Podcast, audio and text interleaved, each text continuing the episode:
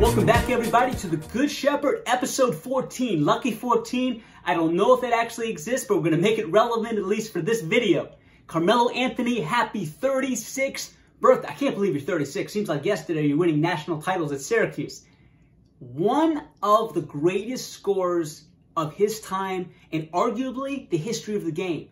But if you think about Carmelo Anthony, to me, the most disrespected player of his generation.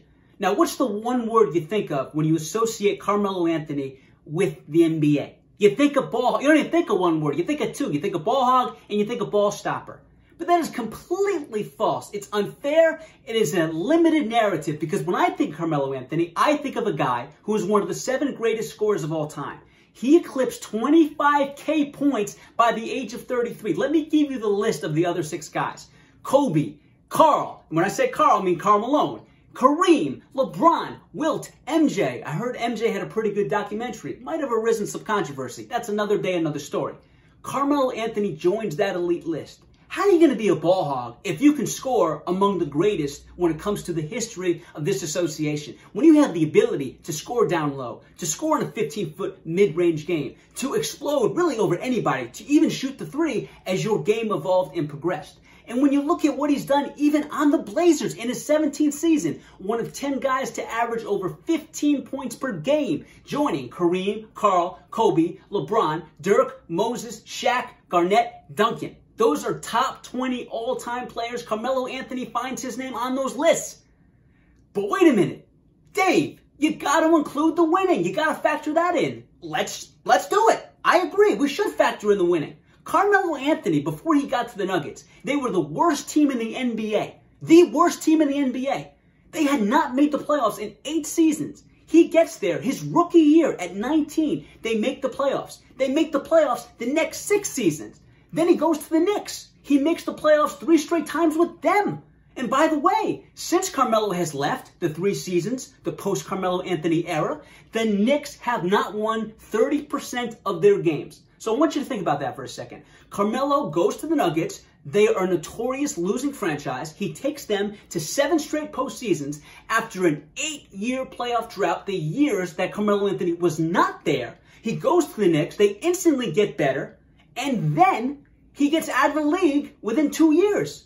Now, the Rockets wanted to make him the scapegoat. Let's call it what it is. But the reality is, when they got to the second round, when they faced the Warriors Durant absent team, they lost game five. They shouldn't have lost that game, and they lost game six. So Carmelo Anthony clearly was not the problem. If we look at what Melo did for the Blazers before he got there, the Blazers were on pace to win 27 games. Melo arrives, they're now on pace to win 36 games and have an outside shot, a slim chance at the playoffs. That is the impact of Carmelo. I want you to think about this again. To recap, Carmelo was great in his first 14 years as a scorer, one of the best we've ever seen. And then he was even great in his 17th season when the NBA and the media and the fans basically castigated him. They ostracized him, and Carmelo came back and averaged over 15 points per game on 43% shooting. Considering the fact that people called him old and over the hill and obsolete, Carmelo disputed that, disproved that, and showed once and for all this is an all time great player.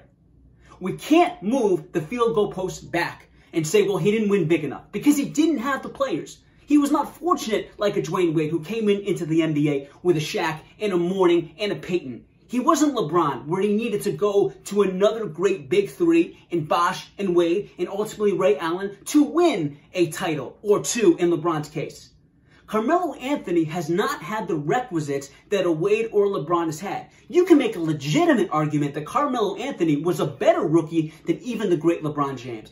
Now, yeah, LeBron James has surpassed Melo, but he's pretty much surpassed everybody to ever pick up a basketball. And many of you, the youngins, I should say, will argue he is the GOAT. That's a whole nother discussion. You're probably sick of that debate. But what I'm not sick of is defending and coming to Melo's bolstering.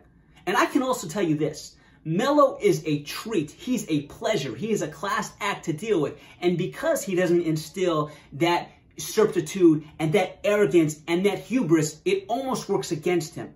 But I am here once and for all to tell you that Carmelo Anthony is no ball hog. What he is, is one of the greatest scorers of all time, an underrated rebounder. Now, could he have gotten better on defense as time went on? Absolutely. Could he have made more of a commitment to fitness? Sure. But we don't hold fitness and the lack of defensive game against Dirk Nowitzki. We don't hold it against Patrick Ewing. We don't hold it against, well, I shouldn't say Jerry West, but we don't hold it against guys who are notoriously offensive great players, the Elgin Baylors of the world, even the Damian Lillards, even the Steph Currys, but we somehow find a way to hold it against Carmelo Anthony. I am here once and for all to say that Carmelo Anthony is the most disrespected player of all time, but I can tell you that the points per game and the efficiency from the field is a little bit better than people give him credit for, and it ultimately resulted in winning with the Nuggets' his first team, the Knicks being the second team, and even the Blazers team in his 17th season. Now, with all that being said, happy 36th birthday, Carmelo Anthony. You are a pleasure to watch. It is great to have you in this game, and I hope you even have more years to come. And I ultimately see you getting past 30,000 and maybe even getting past Michael Jordan. Wouldn't that be a treat?